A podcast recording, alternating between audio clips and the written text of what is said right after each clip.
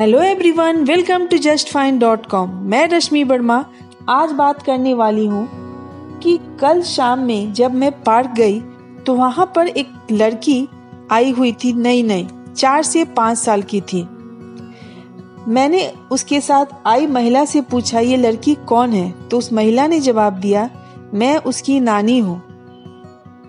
उसकी माँ कहीं दूर जॉब करती है और ये मेरे पास तब से है जब ये बीस दिन की थी। क्योंकि इसके घर वालों को दादा दादी को, पापा को लड़की पसंद नहीं थी तो मैं इसे अपने पास ले आई। माँ बीच बीच में मिलने के लिए आती है, वीडियो कॉल करती है। लेकिन क्या यह सही है आज के टाइम में जहाँ पर हम लोग अपने को एजुकेटेड बोलते हैं, जेंडर इक्वलिटी की बात करते हैं, वहाँ पर एक लड़की को माँ से दूर होना पड़ा, एक माँ को अपनी बेटी से दूर होना पड़ा सिर्फ़ इसलिए कि परिवार वालों को लड़की पसंद नहीं है। ठीक है, आज वो लड़की छोटी है। कल को वो बड़ी होगी। तो उसके मन में कहीं ना कहीं तो ये भाव आते होंगे कि काश मेरी माँ मेरे पास होती। यह सही है कि नानी पूरा केयर करती होगी उस बच्चे की।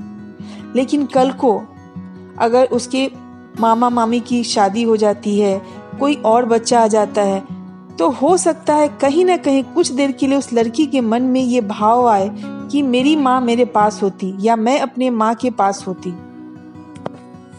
एक बार उस बच्ची की साइकोलॉजी को समझिए कि हम इस जेंडर इक्वालिटी के चलते जेंडर इक्वालिटी की बात करते हुए लड़के लड़की में भेद कर रहे हैं कि मुझे लड़का चाहिए, लड़की नहीं, बच्चे पर क्या गुजरती होगी।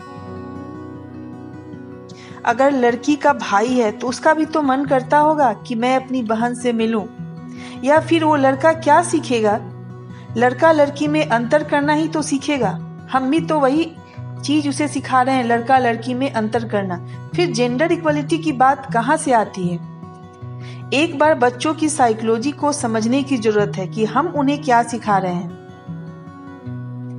केवल लड़का होने के भाव से, इच्छा से एक लड़की अपनी माँ से दूर हो जाती है, एक माँ अपनी बेटी से दूर हो जाती है। क्या ये सही है? इस पर सोचने की ज़रूरत है। अगर आप इससे रिलेटेड कुछ भी जानना चाहते हैं तो आप जस्ट फाइन से कांटेक्ट कर सकते हैं। इसके लिए आप लिख सकते हैं info at the rate just fine dot com पर, या कॉल कर सकते हैं nine nine two zero five nine double zero five zero पर। Thank you.